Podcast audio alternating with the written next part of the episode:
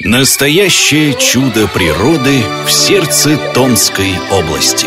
Проект «Васюганские болота. Центр мира». Флора и фауна, ресурсы Земли, животный мир, легенды и поверья.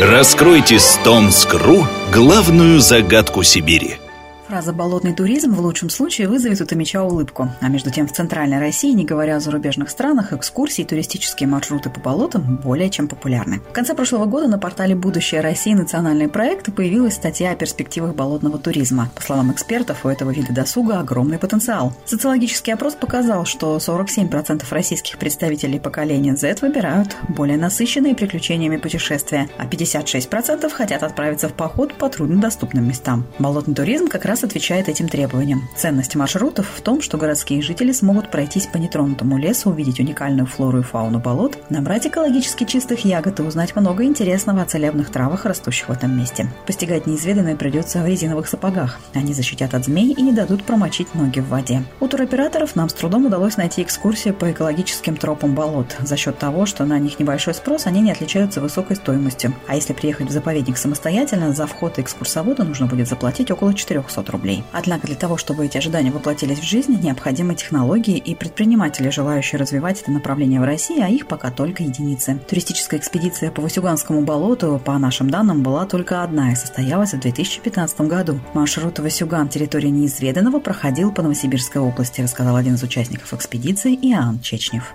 Территория неизведанного. Ты каждый метр у тебя неизведан. То есть ты понимаешь, что ты идешь на лыжах здесь вообще впервые. Ты можешь найти советские брошенные избы с оружия Великой Отечественной войны, законсервированные. Это наша сибирская амазонка, которая реально людям интересна своей недоступностью, непроходимостью. Вот на это можно въездной туризм развивать в том числе. Условия в экспедиции были суровые, туристы шли на пределе своих сил. Из восьми дней пути только в последнюю ночь участники похода ночевали в деревне. Все остальное время они спали в летних палатках. При этом температура порой доходила до минус 40 градусов. Вес рюкзаков у мужчин был около 40 килограммов. То есть мы шли по болот там очень много снега. То есть без лыж мы уходили даже по грудь в снег.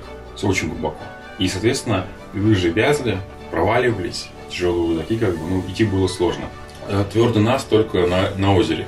Неизведанность – это первый проход. Но и непредсказуемость, там же волки есть. Там дикая природа. Лыжне мы сами сделали, никто больше по ней не проходил.